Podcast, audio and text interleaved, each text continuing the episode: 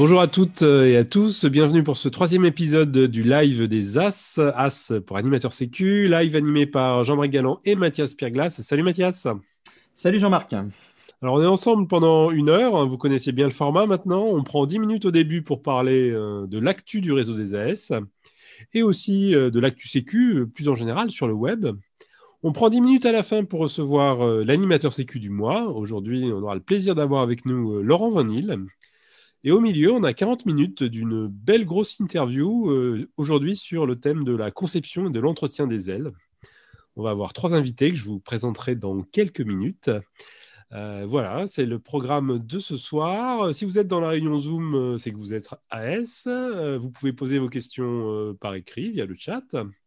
Si vous nous suivez sur YouTube en live ou bien en replay, hein, alors pas d'interactivité possible, mais on espère que ce sera le plus intéressant euh, possible pour vous. Euh, on démarre avec euh, l'actu du réseau des AS. Mathias, quoi de notable dans le réseau ce mois dernier? Eh bien Jean-Marc, ça y est, la barre des 100 AS est franchie, 104 pour être précis. C'est un cap important pour la vie du réseau, comme vous pouvez vous en douter, même s'il y a encore 84% des clubs qui n'ont pas encore d'animateur sécurité, soit 460 structures environ. Évidemment, on a toujours quelques ligues sous-représentés et il faudrait qu'on arrive à les toucher. Peut-être euh, qu'en ayant des AS pour chacune des ligues ou CDVL pour commencer, ça serait un bon début. Surtout si certains clubs sont trop petits pour pouvoir se doter euh, d'un ou de plusieurs AS. À noter qu'il y a déjà trois AS de CDVL dans le Rhône, l'Essonne et la Haute-Garonne. Ok, et qu'est-ce qui se discute euh, en ce moment sur la mailing list des animateurs sécu eh bien, euh, on a eu deux fils de discussion qui ont été très animés durant ce dernier mois. Le premier euh, fait suite à un accident mortel d'oubli d'attache en décembre à la dent de. Chacun y va de ses propositions de prévention, de protection matérielle, mentale et collective pour qu'on arrive à éradiquer ce type d'accident qui a fait euh, de 2007 à 2020, c'est-à-dire en 14 ans, 9 morts en parapente à la Fédé. Il n'y a probablement pas de solution unique, mais plutôt un faisceau de dispositifs physiques, matériels, mentaux et collectifs. Et pour y travailler, on va vous proposer très bientôt de lancer des groupes de travail qui devraient, on l'espère, faire émerger des réponses nouvelles et inattendues. Ok, super. Donc, euh, l'idée, si j'ai bien compris, hein, c'est que le réseau des, AS, ce soit aussi euh, une force de proposition pour l'ensemble de la communauté on va, on va suivre ça de près, évidemment, dans le live des As. Euh, quel est le deuxième sujet de discussion, Mathias, qui euh, anime le réseau en ce moment? Eh bien, c'est une discussion en réaction à la vidéo virale que peut-être vous avez vue du biplaceur caucasien qui décolle, ne s'aperçoit pas que son mousqueton inox est mal fermé, alors qu'il fait même de petits wing-over. Alors bien sûr, tout se termine bien pour cet équipage, mais le mousqueton se déforme, mais finalement ne cède pas. En cause, donc c'est une mauvaise prévol, comme vous pouvez vous en douter, qui ne détecte pas le mousqueton mal fermé, probablement à cause de la neige. Et c'est justement ce qu'on avait évoqué euh, dans le dernier Rex du mois dernier. D'accord, donc ça veut dire que notre ami caucasien euh, n'a pas écouté le dernier live des As. Euh, on fait un zoom arrière. Qu'est-ce que tu as sélectionné sur Internet comme ressources intéressantes en termes de sécu? Alors euh, aujourd'hui, on va voyager au travers des sports et activités à risque.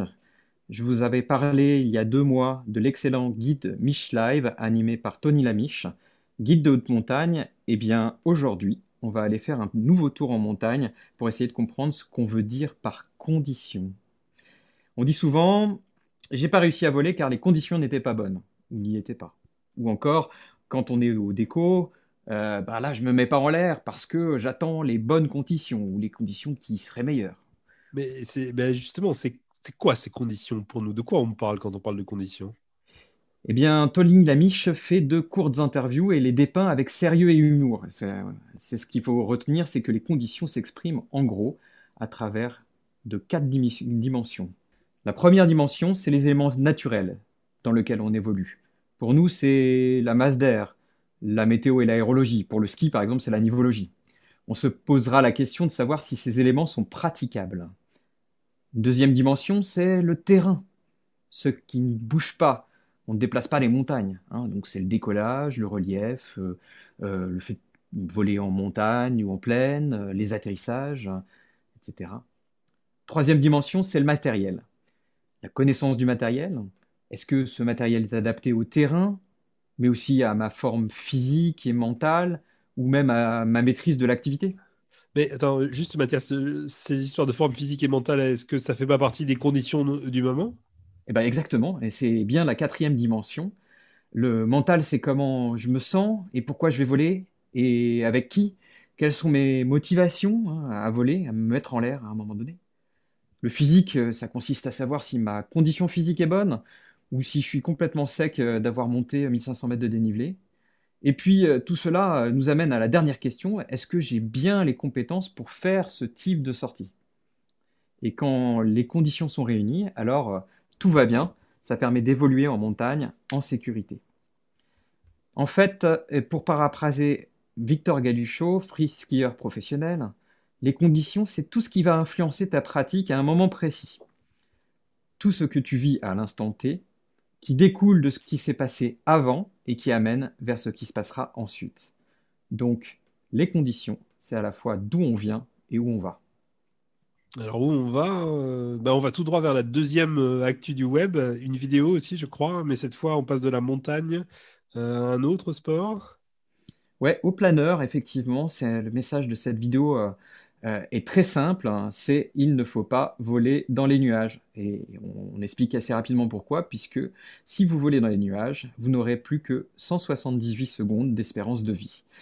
Ici, c'est donc un pilote de chasse qui débriefe cette vidéo trouvée sur YouTube, où un pilote de planeur entre et vole dans les nuages. Très rapidement, le pilote est désorienté. Il perd beaucoup d'altitude, mais sans s'en apercevoir. Il est surpris, à un moment donné, de se retrouver tout près du relief trop près du relief. Il essaye de retrouver une assiette correcte et de se sortir de ce mauvais pas. Ce qui est très bien dans cette vidéo, c'est qu'on a un retour d'expérience complet de l'ensemble du vol. Une analyse seconde par seconde menée par le pilote de chasse Pierre-Henri Chuette. Troisième et dernière actu, on revient en parapente avec une vidéo de l'excellent Greg. Ah oui, l'excellent Greg, euh, Jean-Marc, c'est pas seulement une vidéo qui a attiré mon attention euh, à ce sujet, c'est toute une playlist celle de Greg de Fly Bubble, un moniteur anglais qui fait un travail remarquable de débrief des incidents de vol. Sa dernière vidéo est consacrée au virage à basse vitesse, au départ en négatif et aux autres vidéos Greg décrypte dans la vidéo les circonstances qui font qu'on peut être amené à trop ralentir un côté de l'aide et provoquer un départ en vrille. Premier exemple. En soaring. Il faut se méfier des virages face au relief. En tout cas, c'est toujours ce qu'on dit car dans la branche arrière, on se rapproche très vite du relief et on a une terrible envie de rajouter de la commande pour tourner plus vite. Or, si on rajoute de la commande, c'est que on ralentit la demi-aile en question et qu'on a des plus grandes chances de partir en vrille.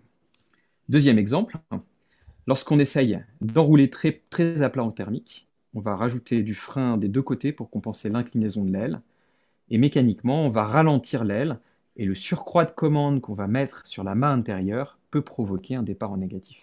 Si cette vidéo vous a accroché l'œil ou l'oreille, courez voir le restant de la playlist et notamment la vidéo Why Do Paragliders Crash Ouais, toutes ces vidéos sont excellentes. Euh, alors elles sont en anglais, ça vous aura pas échappé, mais vous pouvez activer euh, les sous-titres et la traduction automatique marche pas si mal. Alors bien sûr, vous allez retrouver euh, tous les liens que Mathias euh, vient de citer euh, dans le chat de Zoom ou dans la description de la vidéo.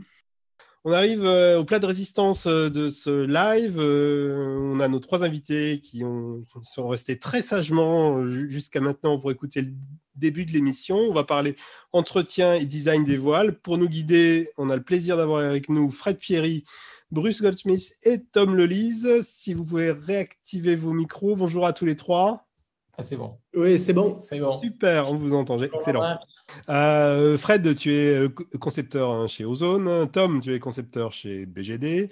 Bruce, tu es le président de BGD, Bruce Goldsmith Design, bien sûr, euh, mais tu es aussi auteur de, références. Hein. On peut citer l'excellent 50 techniques pour mieux voler, qui je crois est devenu une espèce de livre de chevet pour beaucoup d'entre nous on est, super content de vous avoir euh, tous les trois. On va essayer de profiter euh, au, maxi de votre expertise euh, et de vos conseils.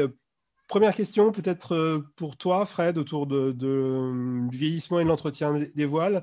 tu nous as dit en préparant cette interview que tu travaillais au sein de la PMA, je crois, donc l'association des fabricants, à un projet de standardisation du protocole de révision des voiles. Est-ce que tu peux nous expliquer de quoi il s'agit? Oui. Donc effectivement, l'association des constructeurs, la PMA, euh, commence à essayer de faire un standard pour la révision des voiles, donc le, check des voiles. Je sais qu'il y a la Fédé allemande qui a aussi commencé un peu le, travail. J'ai eu des échos comme quoi la Fédé suisse, j'ai même eu des échos euh, de la FFVL. Donc c'est vraiment quelque chose qui, je pense, est dans l'air dans du temps. Et l'idée, c'est d'arriver à, homogénéiser un peu les techniques de tous les, les centres de contrôle, de façon à que si j'amène une voile à un centre de contrôle ou à un autre, je, je sors à la fin avec, avec le même résultat. C'est pas facile parce qu'au final, il y a plein de méthodes différentes et il y a plein de beaucoup de croyances. Chacun fait un peu sa sauce euh, et pense que vu qu'il fait comme ça depuis 10 ans, ben, c'est bien. Mais, euh, mais je là, je trouve que c'est vraiment intéressant de discuter déjà entre constructeurs et de voir qu'est-ce qui nous paraît, qu'est-ce qui nous paraît crédible et, intéressant pour, euh, surveiller le vieillissement de nos voiles. Quoi. Alors justement, en tant que, constructeur, euh, que ce soit Ozone ou, BGD, euh, présent ici ce soir, qu'est-ce qui pour vous est critique dans le vieillissement des voiles? On a tous en tête, hein, quand on fait un contrôle, il y a le calage qui est vérifié, il y a la résistance des suspentes, euh, il y a aussi euh, la porosité éventuellement. Est-ce que, est que pour vous, il y a un, un de ces paramètres qui est plus critique que les autres? Pour moi, c'est le, le, calage de la voile. Est-ce que BGD est d'accord? Oui, ouais, je suis d'accord. Ouais. C'est le calage des suspentes, c'est le plus important, c'est sûr. Et le moins important pour moi, c'est la porosité. Ok, oui, en effet, c'est ce que nous dit de l'accidentologie. Hein, les, quand il y a des soucis, c'est principalement pour des histoires de, de calage et aussi de rétractation des freins, c'est ça? Le point numéro 2 que j'allais évoquer, oui, c'est qu'on néglige souvent, mais le, raccourcissement des freins euh, est un cofacteur dans beaucoup d'accidents euh, sur, des, sur des voiles usées. D'accord, donc c'est vraiment ça le mélange toxique une voile qui devient cabreuse et puis euh, les freins qui se rétractent. Euh, peut-être tant qu'on est là-dessus, sur les modifications de calage, on voit de plus en plus de constructeurs qui, euh, par défaut sur les voiles neuves, rajoutent des loupes sur les arrières pour anticiper cette modification de calage. Qu'est-ce que vous en pensez? Déjà, est-ce que vous pratiquez ça? Est-ce que c'est bien compris par les pilotes? Oui, nous, on fait chez BGD, on, met euh, les loops sur les, arrières et aussi euh, sur le stabi, parce qu'en général, ça raccourcit. Et, euh, au, début, l'idée, c'était pour les, service centers, les centres de contrôle, pour qu'ils pouvaient utiliser ces loops pour faire la bonne calage. Et normalement, tu relâches sur les arrières et tu raccourcis sur, le, sur les avants dans le contrôle. Mais ce n'est pas, pas toujours comme ça parce que maintenant, on commence à faire les mélanges de types de suspentes et euh, ce n'est pas automatique que, ça va être comme ça maintenant à cause de les, utilisations des suspentes et des matériaux euh, différents qui compensent aussi euh, pour, pour le même effet. Oui, en fait, c'est juste sur certaines voiles, par exemple, où, euh, comme disait Bruce, des fois, on va, on va avoir des mélanges euh, Kevlar sur les, les suspens basses. Et du coup, ce n'est pas automatique qu'il faille, par exemple, relâcher les loupes au bout de 50 heures. Mais sur d'autres voiles, ça ne va pas être le cas. Et dans le manuel de vol, on va dire au bout de 50 heures, on peut relâcher les loupes d'essai parce qu'on se rend compte que euh, de, de, de, manière générale, en fait, euh, c'est ce qui va devoir être fait à partir de, certains nombres d'heures. Après, je ne connais pas la politique euh, ozone sur ce sujet. Je ne sais même pas, je sais pas si sur les ozones vous livrez, Fred, avec des, euh, des loops sur l'essai. Ouais, ouais, sur les voiles, euh, sur les voiles, alors pas sur les voiles de course, mais sur les autres, on met des loops aussi sur l'essai. Je pense que c'est un gros, un gros avantage parce que c'est facile de, non, c'est facile. Une suspente, ça peut se raccourcir. C'est pas facile à rallonger. Du coup, c'est bien si c'est anticipé par le, constructeur. Et euh, moi, je rajouterais que c'est bien de les relâcher une fois qu'on a fait une mesure. C'est là où je pense que les checkers, ils ont un rôle qui est important, c'est justement d'être capable de, ben, de, mesurer la voile et de faire l'analyse en disant OK, toi, tu peux les relâcher. Parce que comme disait Bruce, ben, c'est pas toujours évident que c'est au bout de 50 heures qu'il faut les relâcher. C'est pas évident que c'est au bout de 30 heures. Où... Je pense qu'une mesure, c'est bien. Et en fonction de la mesure, on prend la, décision.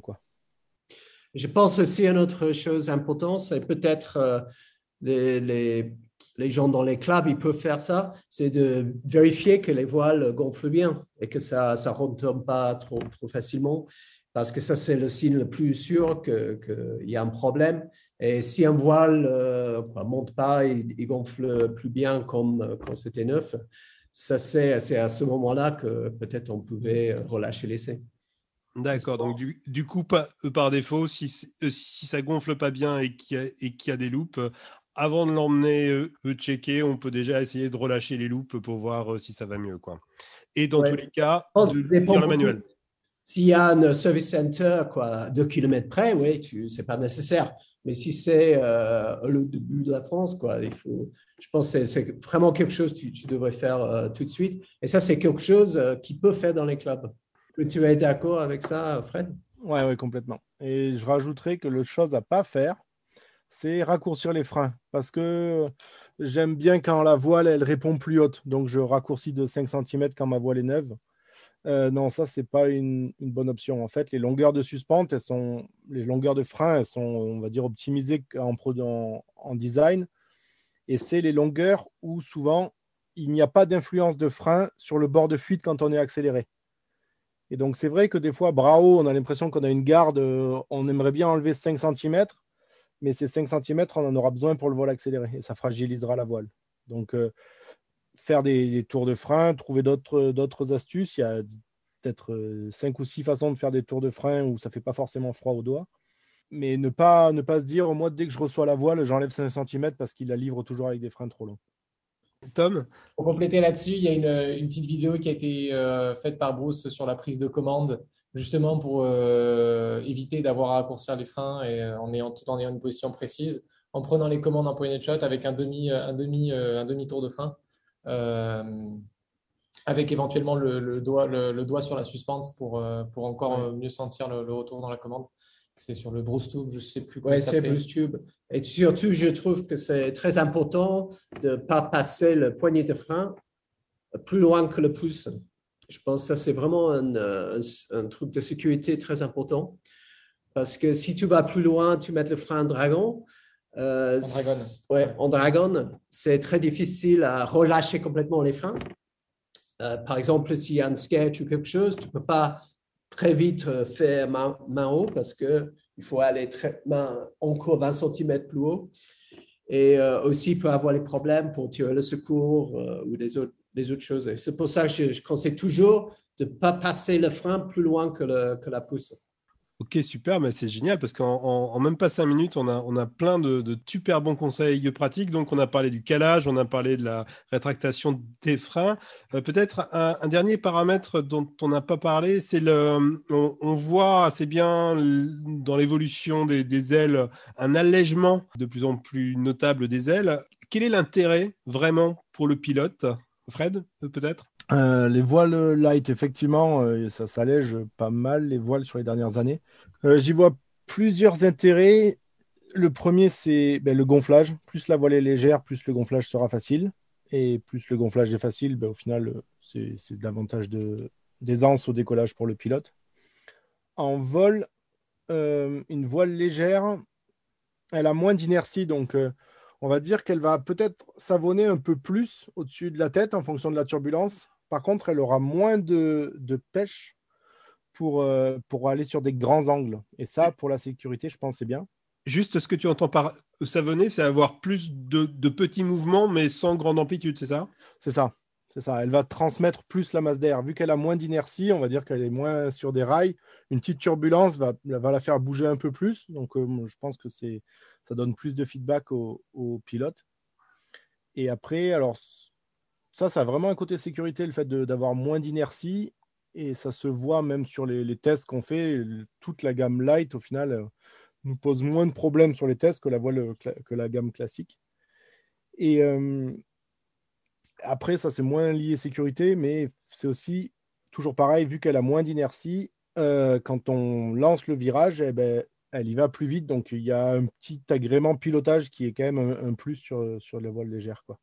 Même si euh, c'est vrai qu'une voile, quand c'est en vol, quand on parle d'inertie, ben, il y a euh, allez, 5 kg de voile et dedans, il y a aussi 7 kg d'air. Quand on gagne 1 kg, on ne gagne pas, on gagne pas 25%. Mais le peu qu'on gagne, disons 1 kg sur les 4 kg de voile plus les 7 kg d'air, eh ben, ça se sent et ça fait une grosse différence. Donc ça, c'est ce qu'on gagne. Qu'est-ce qu'on perd? En termes de vieillissement, en termes de hum, résistance à la déchirure, peut-être? Je sais pas. Sur le, vieillissement, euh, euh, c'est sûr qu'on va perdre un petit peu et c'est surtout, moi je dirais, il faut aussi adapter en fonction de là où on vole en fait. C'est-à-dire que je pense par exemple à ceux qui volent euh, tout le temps à Annecy où il y a une belle herbe ou une moquette sur le déco et une belle herbe à latéraux, ce ne sera pas forcément la même décision que si on vole à Gréolière avec des cailloux, de la poussière et, et, un terrain beaucoup plus sec. Et oui, donc effectivement, un vieillissement plus rapide, surtout sur les, tissus très légers d'un point de vue porosité. Et après, dans les choses qu'on gagne, quand même, le, poids dans le sac à dos, je pense que ce n'est pas quelque chose de neutre vis-à-vis du, vol aussi. Et je pense pour la pratique du vol rando, ça, ça, ça, apporte aussi quelque chose pour le, pour le pilote d'ouvrir, disons, le, plus de pilotes au vol rando. Quoi. Et Bruce, je ne sais pas si tu veux rajouter quelque chose par rapport au light, euh, parce qu'il y a beaucoup une question de, de, prix aussi. oui, oui. Ça le, la sécurité, du coup. oui, oui. Ah, non, non, mais ça nous intéresse. Non, mais le tissu de light, il est euh, vraiment plus cher que le tissu 40 euh, grammes. le 27, il est peut-être presque 50% plus cher. Et... Plus difficile à coudre aussi. Et ça, quoi, ça fait que les, les voiles light sont plus chères. Pour moi, le, prix des lights, ça devait être plus cher que, que, le prix actuel maintenant. Parce que la différence de prix de production, c'est plus grande euh, que la différence qu'on paye.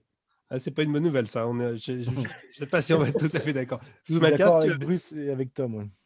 Ouais, J'avais une question euh, de Philippe, euh, donc IAS, euh, et il se demandait si les fabricants de suspentes travaillaient sur de nouvelles matières, justement pour, pour travailler à la fois ces problématiques de light, probablement, mais aussi de, de résistance, de, de vieillissement, etc. Ah, je vais juste avant revenir sur Tom, où je pense pareil, c'est le ce qu'on perd, ça va être on va perdre en résistance dans les ronces en fait, en heure de vol, si c'est que du vol, on prend une des gens et on les fait voler 200 heures. En heure de vol pure, on va pas perdre des masses. Par contre, en passage dans les ronces, on va être moins bien. En, restage dans la voiture au soleil, on va être moins bien. Je pense que c'est pas, elles vont pas vieillir plus vite en vol. C'est juste qu'elles seront plus sensibles à toutes les autres agressions, quoi. C'est ça. C'est pour ça que je disais effectivement, si tu es à Annecy ou à Gréolière, c'est pas. Voilà, c'est sûr. Après, effectivement, sur le prix, euh, c'est le truc qu'on perd le plus. C'est le truc le plus cher. Quoi. Et c'est plus cher. Les fils sont plus fins. Et du coup, dans les métiers à tisser, dans les fabricants, eh ben, ils sont ah. obligés de faire les, les métiers à tisser plus lentement. Et ça prend plus de temps. Ça casse plus souvent. Il faut remettre. Et c'est ça qui coûte cher.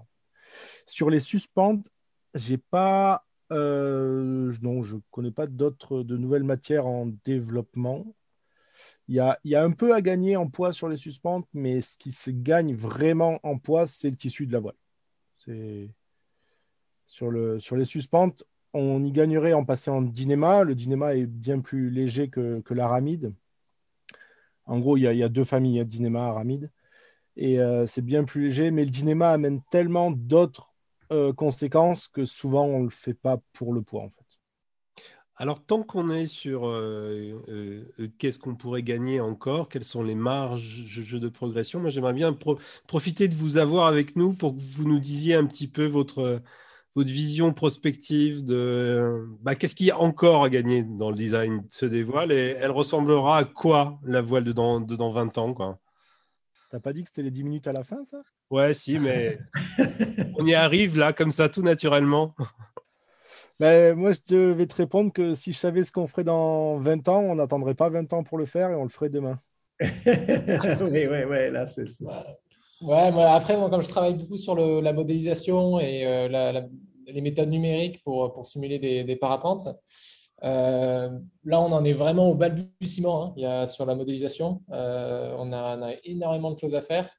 Euh, je dis pas, quand je dis on, c'est en fait euh, chez BGD, mais aussi dans la communauté scientifique euh, en général. on en est qu'au tout début hein, de la modélisation des, voilures souples. Et, je pense que quand ces méthodes-là auront pris de la maturité et se seront un peu plus développées, on aura, de nouvelles perspectives qui, peuvent arriver. Et je pense plutôt sur le, la, maîtrise des phénomènes complexes liés aux incidents de vol. Et aujourd'hui, la plupart des parapentes, surtout d'un point de vue des incidents de vol, ils sont basés sur une conception qui est, qui est assez empirique. Et moi, je, je, fais le pari, on va dire, que la modélisation pourra, pourra apporter des choses là-dessus dans, les, dans les années à venir. Donc, est-ce que ce sera dans 5, 10 ou 20 ans On verra. ok, bah, super. de calcul dans 20 ans. Et euh, ce que je voudrais rajouter, en gros, pour garder à l'esprit euh, ce qui traîne. Donc, euh, nous, en fait, on est des chasseurs de traînées. C'est notre seul objectif, en fait. Et ce qui traîne, en gros, il y a un tiers, c'est la voile, un tiers, c'est les suspentes et un tiers, c'est les pilotes. Ça dépend du régime, mais on peut simplifier comme ça. Et donc, en fait, on tourne. On a on a attaqué les, on a attaqué les suspentes quand on est passé euh, ben, sur des trois lignes, puis sur des deux lignes. On a attaqué le pilote quand on est passé sur euh, des cocons. On a attaqué la voile quand on est passé sur du, du 3D ballooning. Et en fait, on s'aperçoit que c'est par cycle. On, progresse sur un des domaines, la voile, les suspentes ou le pilote. Et une fois qu'on est allé à fond, on se dit Ah, mais regarde, du coup, maintenant, ce qui traîne le plus, c'est les suspentes. Viens, on attaque ça, et etc. Et c'est par, par cycle. Ce qui vole, c'est pas que la voile, c'est la voile et le pilote dans sa sellette. Ça, c'est vraiment le même truc. Quoi. C'est, on peut pas, peut pas ignorer le pilote et se dire, oh, de toute façon, c'est bon, j'ai une voile D, je vais performer de fou et que si je vole dans ma sellette assise, ça, ça marche pas. C'est le tout, quoi. Il faut vraiment voir le tout, quoi. Le singe dans sa sellette compte autant que la voile. Alors justement, sur cette évolution des, sellettes, puisque tu, puisque tu y viens, Fred, on, commence à voir de plus en plus, y compris sur des sellettes euh, pas dédiées à la compète, des queues aérodynamiques. Est-ce que c'est un gain de performance euh, qui coûte rien en termes, euh, je sais pas, en termes de sécu, en termes de comportement, en termes de complexité de pilotage, par exemple? Là, j'aimerais avoir aussi votre retour. en fait, la queue aérodynamique sur les sellettes, pour moi, elle sert à deux trucs. Le premier, c'est l'aérodynamisme, on l'améliore, on traîne moins, on est plus profilé, ça tout le monde le voit. Il y a un autre point qu'on voit un peu moins, c'est la stabilité en à fond. Et ça, quand on accélère avec une voile, eh ben, on va vite. Si on n'a pas de queue à l'arrière, au final, on, est, on le voit bien, on est une manche à air euh, dans le mauvais sens. Quoi. Et ça donne une instabilité et ça, en fait, ça met du lacet à la sellette, donc ça se, décale sur un côté. Et ça, ça fragilise la voile et on se prend une asymétrique si jamais ça va, ça va vraiment trop loin. Donc la queue sur la sellette, elle améliore la perf parce qu'elle profile un peu mieux. Elle améliore pour moi la sécurité parce qu'elle empêche justement de prendre du lacet si on va à des hautes vitesses. Alors je ne parle pas d'une voile école ou d'une mais sur des voiles, dès qu'on commence à toucher de l'ENC ou accélérer, ça va vite et on veut que la plage d'accélérateur fait partie de la voile, c'est quelque chose qu'il faut utiliser. Ben, la queue, elle permet de stabiliser le pilote et elle améliore aussi la perf parce que quand, euh, même si on ne va pas à l'extrême où c'est divergent et ça amène la symétrique, euh, en fait, quand on est avec juste un petit angle, eh ben, on traîne du diable. Donc, euh, ça ne sert à rien d'avoir une voile super perf si c'est pour voler en crabe. Quoi. Autant acheter un chasse-neige. Ok, donc on fait que gagner avec ces queues aérodynamiques? Ben, apparemment, on perd en look. Donc, euh, ça, on, perd en look. Il y en a qui ne veulent pas l'image, je suis, je, suis, je suis profilé. Mais ça, je ne sais pas. Après, on y perd un peu en coût de fabrication et parce qu'il faut la faire, c'est sûr. Mais... Ouais, et en poids aussi. Ils ne pas énormément de désavantages. Je ne sais pas chez, chez BGD. Non, je suis d'accord. Hein.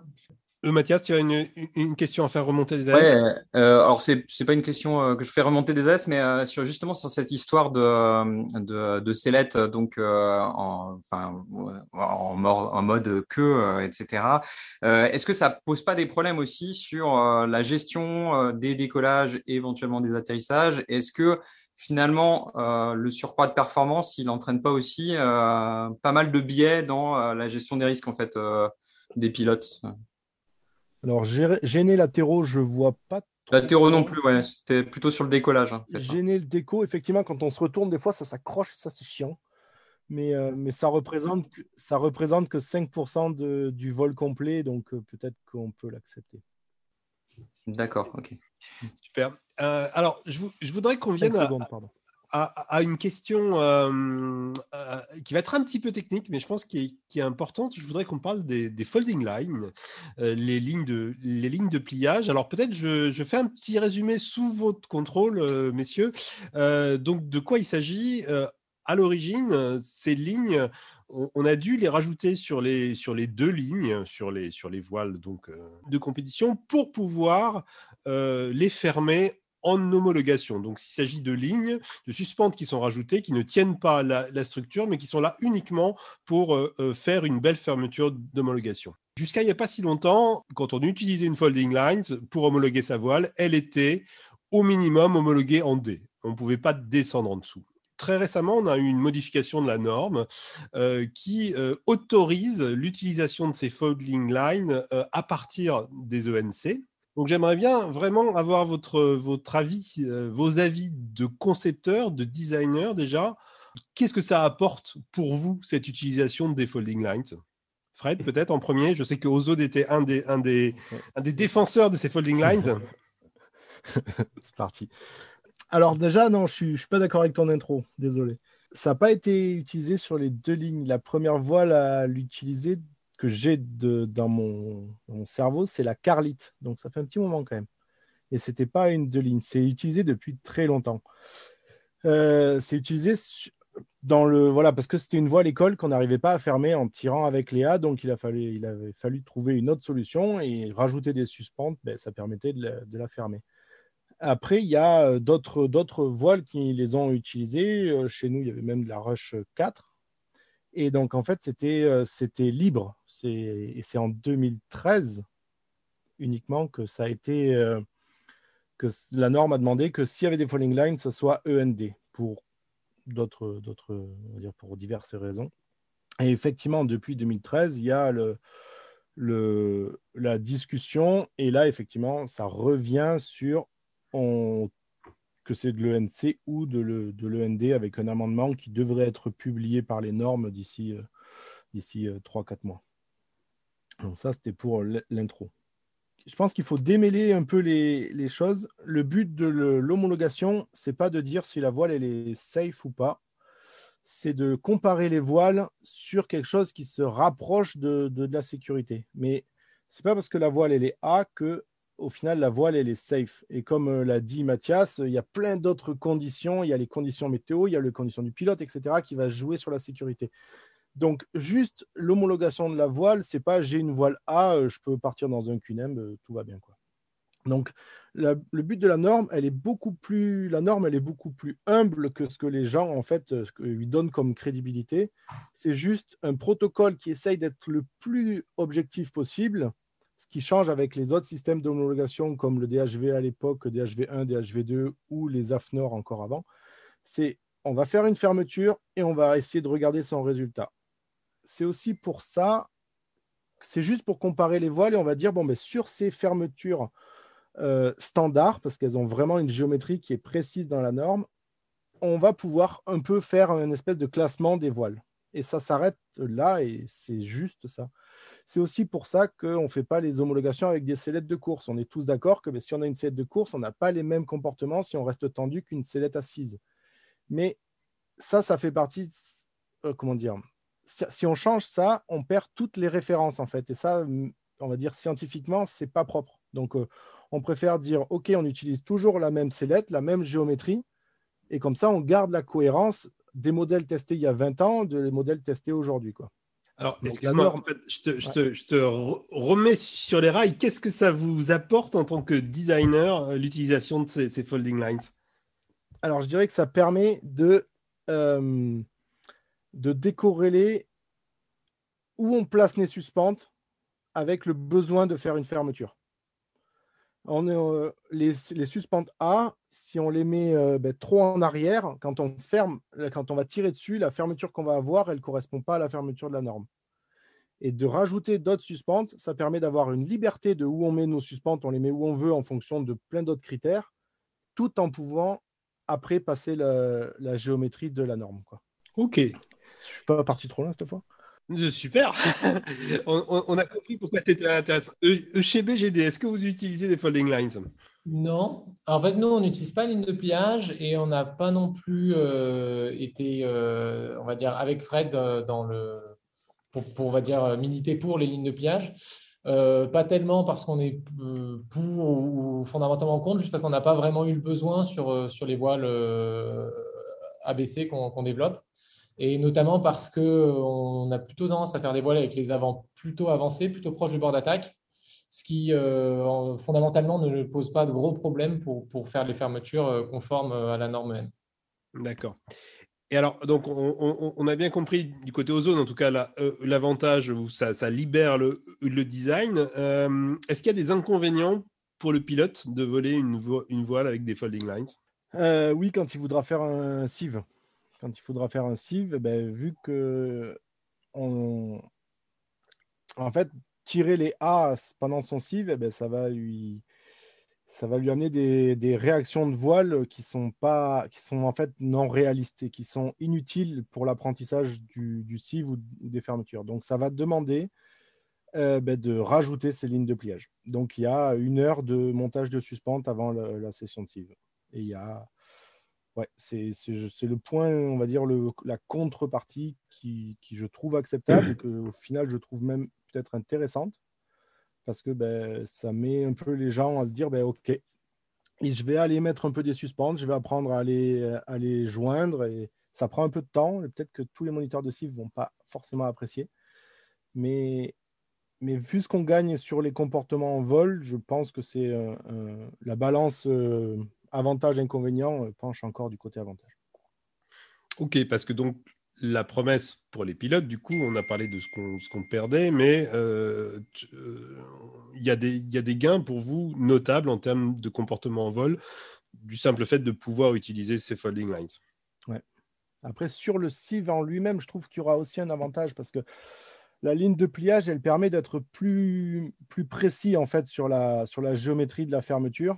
Donc, euh, un sieve, il n'y a pas besoin d'aller sur la géométrie de la norme. C'est quelque chose qui est complètement décorrélé. Les fermetures, elles peuvent être plus, avec plus d'angles, plus plates, euh, plus de variété, c'est pas grave. Par contre, ça permettra au pilote d'y aller peut-être plus progressivement, de commencer par des plus petites et après d'avoir des plus grandes, d'avoir un meilleur contrôle de, sa fermeture en fait. C'est moins, euh, moins l'interrupteur.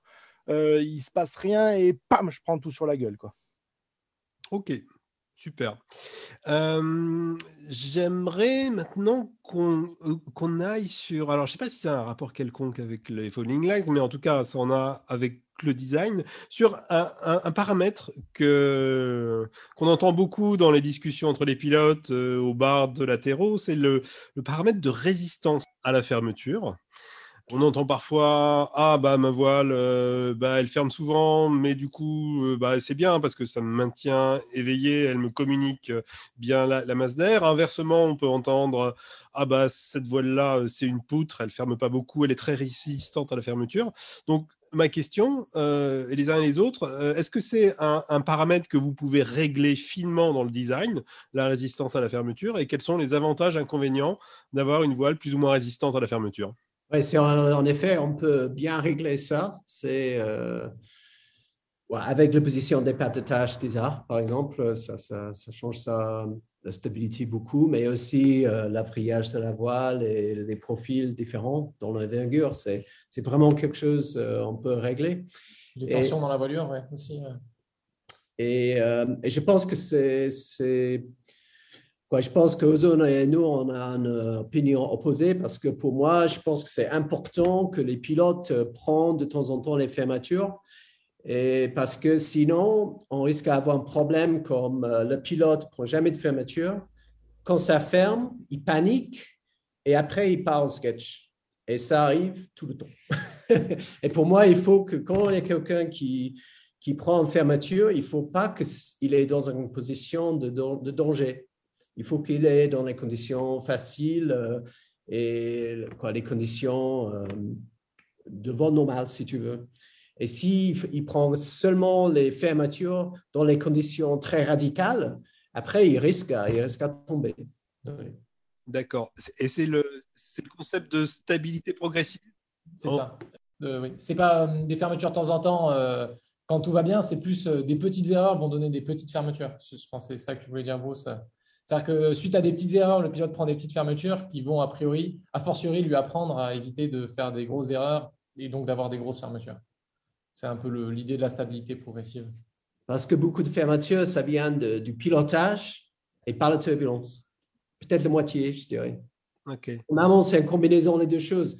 Il fait un mauvais geste et en même temps, il y a, mauvaise, euh, il y a du turbulence ou une mauvaise thermique ou quelque chose qui ne va pas avec son geste.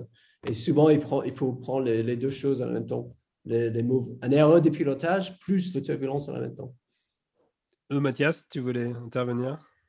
Euh, la question, est-ce que, euh, est-ce que dans le design des ailes, est-ce que dans la conception des ailes, est-ce qu'on pense au vieillissement de ces ailes? Est-ce qu'on pense à l'usage? Est-ce qu'on conçoit une aile neuve ou est-ce qu'on conçoit une aile qui va vivre pendant un certain temps?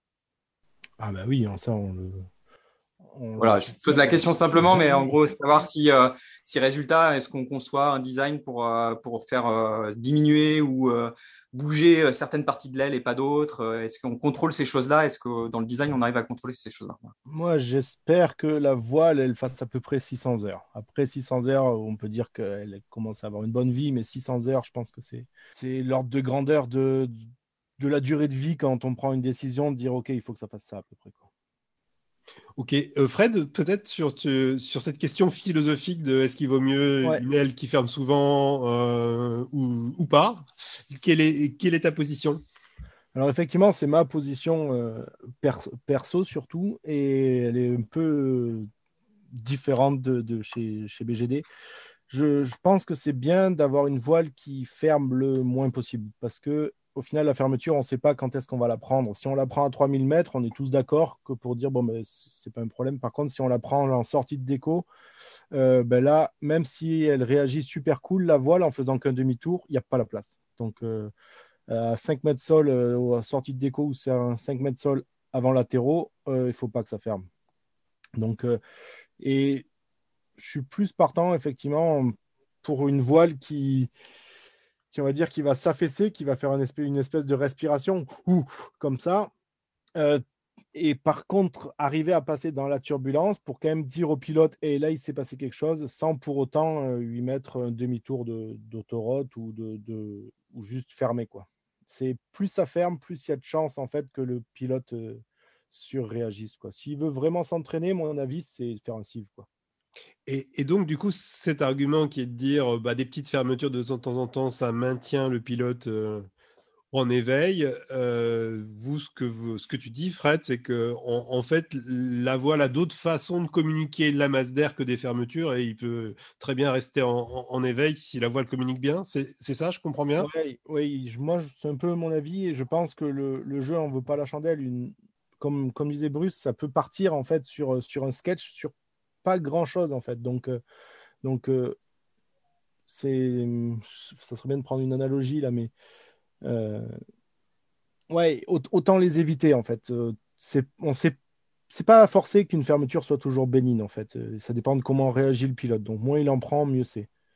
J'aimerais, j'aimerais revenir sur un, biais que ben, je t'en avais déjà parlé. entre la voile, la voile, on va dire une voile solide et une voile euh, j'aime pas dire fragile parce que c'est pas fragile en résistance, mais on va dire plus, plus sensible. Il y a la voile, euh, la voile plus sensible. Euh, les deux pilotes, ils vont voler dans les mêmes conditions. Il y en a une qui, un qui va prendre 10 fermetures et l'autre que deux fermetures. Et il va dire Ouais, mais ma voile, elle, elle, ferme, quand elle ferme, elle ferme beaucoup plus gros que la tienne.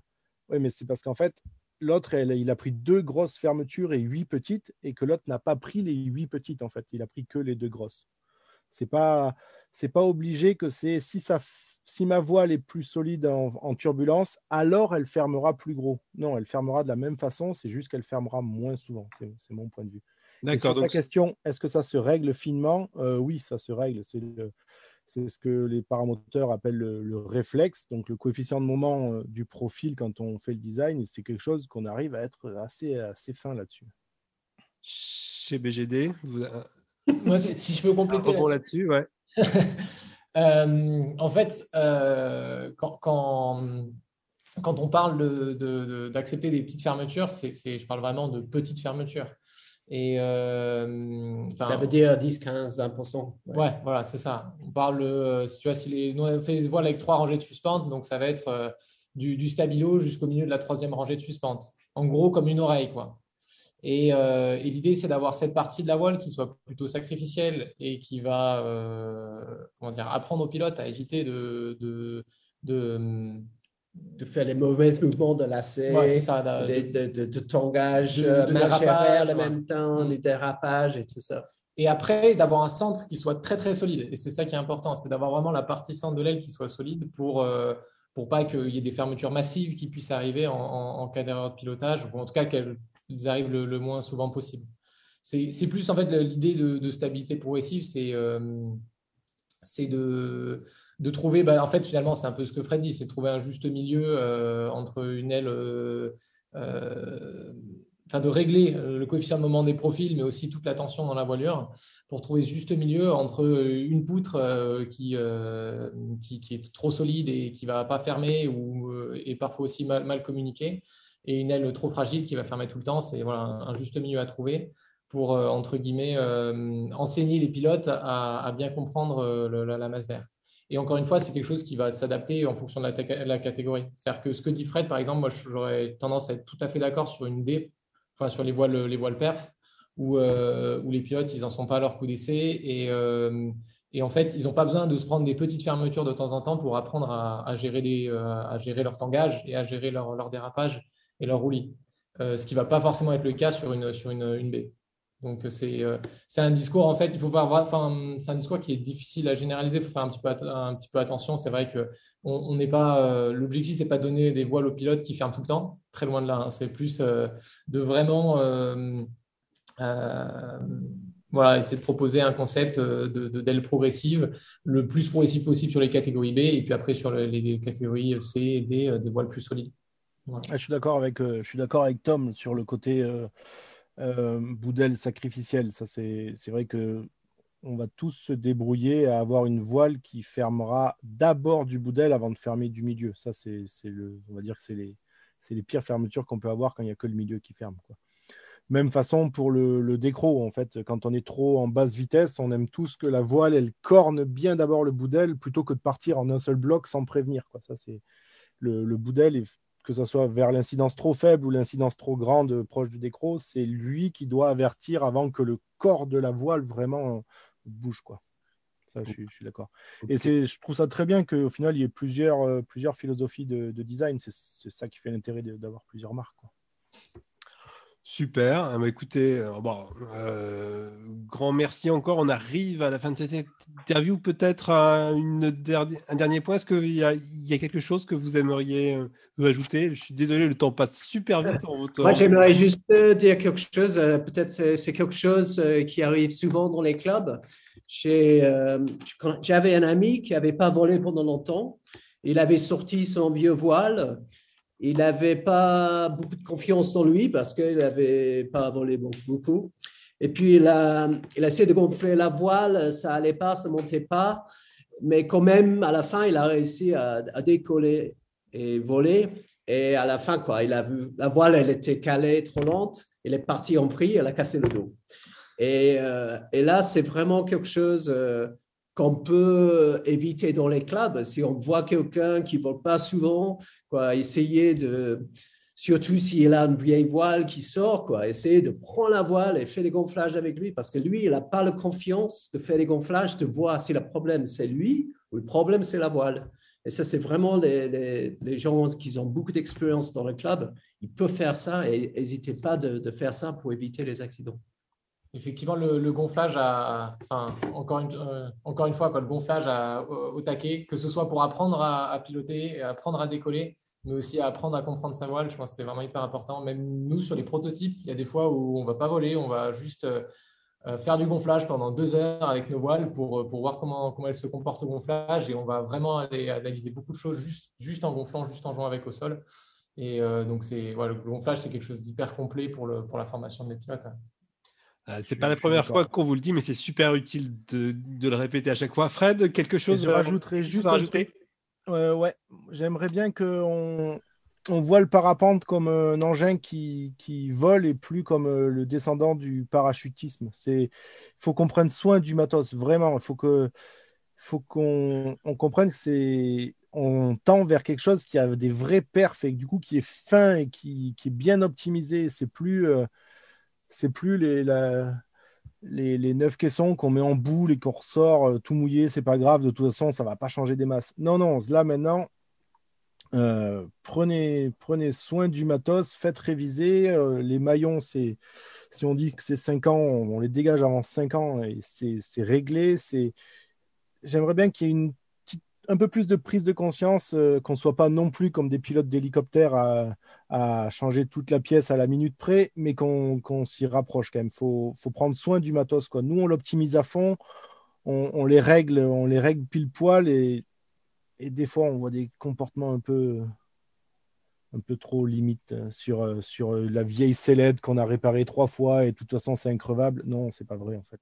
Donc, attends, ce que, si je comprends bien ce que tu nous dis, Fred, c'est que l'évolution, les progrès techniques en termes de, de design fait qu'on a des outils de plus en plus performants, mais ça implique une exigence supplémentaire pour les pilotes, c'est ça? C'est ça, oui.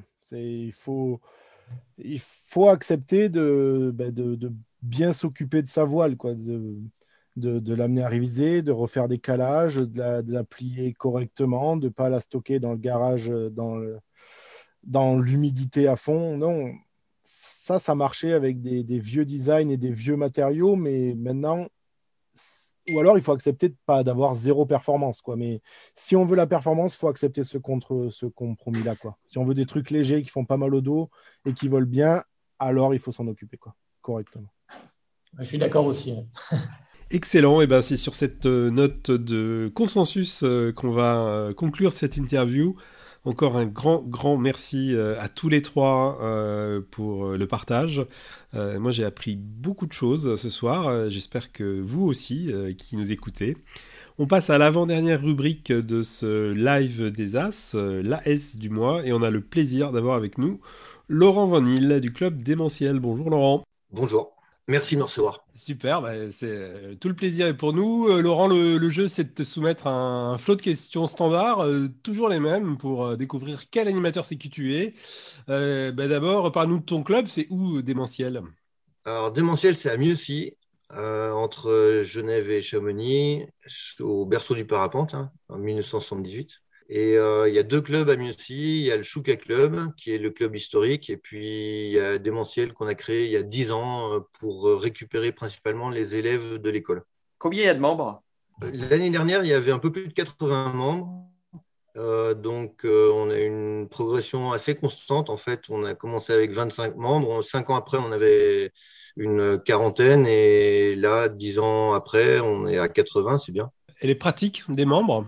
C'est assez varié. Euh, il a pour origine première de récupérer les élèves de l'école, donc des gens qui commencent à voler tout seuls. Donc il y a forcément des sites, euh, des, vols sur site euh, de différents niveaux, certains qui volent le matin, d'autres dans du thermique. tout ça est en s'organisant pour les navettes, c'est plutôt pas mal. Il y a beaucoup de randonneurs, énormément de randonneurs. Puis après quelques crosseux, il y a, un peu de tout en fait comme pratique. Et donc, et toi, tu, tu voles depuis combien de temps? C'est quoi ton aile? Alors moi, je vole depuis 89. J'ai fait un peu de compète euh, jusqu'en 95-96. Après, euh, ben, j'ai passé le monitorat en 95. Enfin, le final du monitorat en 95 et je travaille depuis en enseignement euh, depuis ce moment-là. Donc, j'ai un peu moins de pratique cross et c'est plus une, pratique de site. La voile avec laquelle je vole, euh, il y en a beaucoup en fait, parce que je travaille aussi un peu pour euh, des magazines, je fais beaucoup d'essais, donc c'est plutôt le matos que j'ai à disponibilité. Je vole un peu tout ce, qui, tout ce que je peux voler et du biplace un peu aussi, mais j'en fais de moins en moins quand même du bi. Un truc que tu adores en parapente? Parapente, euh, c'est le fait de pouvoir voler à peu près n'importe où avec quelque chose qui tient dans le dos ou qui tient dans un coffre de voiture. Et ça, c'est quand même assez exceptionnel. Je pense qu'il n'y a pas d'autres machines qui existent à ce niveau-là. Donc ça, je trouve ça top. Et un truc que tu détestes en parapente L'association, euh, je dirais, du mot libre qui est souvent mal interprété. Euh, on est libre parce qu'on n'a pas d'immatriculation, pas de moteur, pas de contraintes. Euh, malheureusement, certaines personnes, parce qu'il ne faut pas généraliser, ont une tendance à vouloir défendre cette liberté, à vouloir tout faire, et je pense que c'est assez nuisible à l'activité. Qu'est-ce qui t'a amené à devenir animateur sécu Il n'y en avait pas dans le club. Je, m'intéressais à la sécurité depuis pas mal de temps et hum, c'est vrai que les, ça se bousculait pas au portillon pour le faire. Bah, j'ai pris la place euh, au début, puis on a été deux. Je suis à nouveau seul maintenant et donc, c'est un petit peu le fait qu'il en fallait un et qu'il n'y avait pas de, de réelle demande. Mais j'aimerais quand même bien que ce soit quelqu'un d'autre parce que, ou, ou qu'il y ait une deuxième personne parce que ça fait beaucoup de choses sinon. Mais voilà, c'est ça, c'est l'envie de partager la sécurité avec un. Voilà, j'ai ce travail à faire d'animer la sécurité au niveau du club.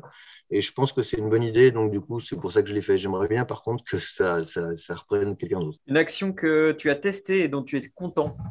Une des actions qu'on fait, c'est la remise euh, à niveau en début de saison. Ça, je pense que c'est bien. Comme l'école est très régulièrement sur la pente école, quasiment tous les jours. Euh, si les pilotes s'annoncent, en fait, on peut les encadrer euh, en parallèle de l'école, donc gratuitement, hein, mais en parallèle de l'école pour la reprise. En fait, ça permet d'avoir un regard dessus, qui reprennent leurs marques. Ça, c'est pas mal. On a une deuxième action qu'on n'a pas fait depuis quelques temps, mais que je voudrais remettre en place, c'est qu'on organisait des alors compétition rookie. Il ne faut pas voir compétition comme quelque chose de, grandiose. Hein. L'idée, c'est pas la compétition, mais c'est d'avoir plusieurs personnes qui font un même parcours facile euh, ensemble et qu'on peut débriefer. Ça veut dire, ça permet en fait euh, de cadrer euh, la pratique du cross dans une, un milieu sécuritaire et de débriefer chaque pilote, mais au profit de tout le monde. Donc ça, c'est quelque chose qu'on va essayer de remettre en place euh, cette année. Euh, est-ce que tu rencontres des difficultés dans ton boulot d'animateur sécu? Oui, clairement, euh, ça représente en fait pas mal de temps si on veut faire passer toutes les infos, si on veut organiser les choses comme il faut. Donc oui, ça représente un petit peu de temps et ça manque le temps. C'est la raison pour laquelle j'aimerais avoir quelqu'un d'autre d'ailleurs pour accompagner. Sinon, par contre, pour tout ce qui est action, non, c'est plutôt très bien et c'est bien pris d'ailleurs. Donc c'est très bien reconnu au niveau du club un projet d'action qui te tient à cœur? Ben relancer ça, les, compétitions rookies, avec euh, ce truc qui est pas mal, que la commission compétition s'y intéresse de manière un peu plus officielle euh, que ce qu'on fait, de manière plus cadrée, euh, puisqu'ils veulent un règlement, etc. Mais ça permettrait d'avoir cet accès au cross de manière peu onéreuse et de manière assez encadrée. Et ça, donc voilà, le projet de ce printemps, c'est ça. Quelque chose que tu voudrais ajouter pour conclure ce portrait? Euh, non, non, non, j'ai rien ajouté. Je, je, trouve ça très bien ce que vous faites et, j'espère que ça va continuer. C'est cool. Il y a pas mal de gens qui suivent parce qu'on a des gens du club qui nous font des retours. Donc, ça veut dire qu'ils ont été voir et que, et que c'est suivi. Quoi. Merci Laurent. Bah, nous, on a quelque chose à ajouter. Je voulais juste euh, signaler euh, tu es euh, l'auteur de, de parapente360.com, qui est un super boulot euh, gratuit, accessible à tous euh, sur, le, contenu des différents brevets FFVL. Tu veux nous en dire un mot rapidement peut-être? Ouais, c'est gentil. C'est le premier tome qui est écrit pour l'instant, donc le brevet initial. J'ai commencé à attaquer le brevet de pilote avec deux ans de retard, mais j'ai attaqué. Et euh, donc, ça évolue euh, gentiment, c'est cool parce que euh, on a, on a quand même chaque année pas mal de gens qui viennent voir et des retours qui sont bons. Donc, le premier tome, on n'y touchera pas. J'espère finir le deuxième tome courant 2022. Voilà, c'est un gros boulot aussi. Ok, ben super. merci beaucoup, Laurent. On mettra évidemment le, le lien vers Parapente 360 sur, le, sur la description. Merci, Mathias, peut-être on conclut ce live avec le Rex du mois. Euh, qu'est-ce, que, tu as à nous mettre sous la dent en termes de retour d'expérience euh, intéressant pour la communauté sur un incident ou un accident? Alors Jean-Marc, aujourd'hui on va parler d'une approche, approche hein, pour l'atterrissage en conditions turbulentes sur le site de Baïgoura au Pays Basque. Alors qu'il va entamer la SAPTU, le pilote fait une belle fermeture asymétrique qui part rapidement en autorotation.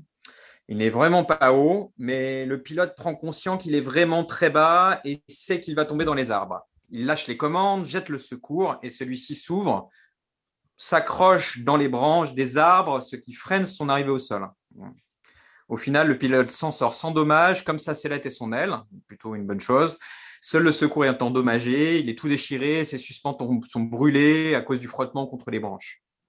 En conclusion, quelle que soit la hauteur, même bas, jeter le cours peut être salvateur, même sans jouer son rôle de frein aérodynamique. Merci Mathias pour ce Rex. N'hésitez pas à faire remonter bien sûr hein, vos incidents de vol euh, sur le site fédéral par exemple. Il y a une rubrique euh, qui est là exprès pour ça. Vous pouvez aussi nous envoyer un mail à livedesas.tflvl.fr, live des as tout attaché. Euh, mais voilà, je crois que c'est terminé pour aujourd'hui. Encore un grand, grand merci à nos invités Fred Pierry, Bruce Goldsmith, Tom Lelise et Laurent Van le prochain live des As, c'est le mercredi 17 mars à 18h30. Donc c'est simple, hein, c'est tous les troisièmes mercredis du mois. D'ici là, si vous avez des idées de thèmes, d'invités, si vous voulez être l'AS du mois, eh bien écoutez, welcome, manifestez-vous. Bon voilà à toutes et à tous et à bientôt.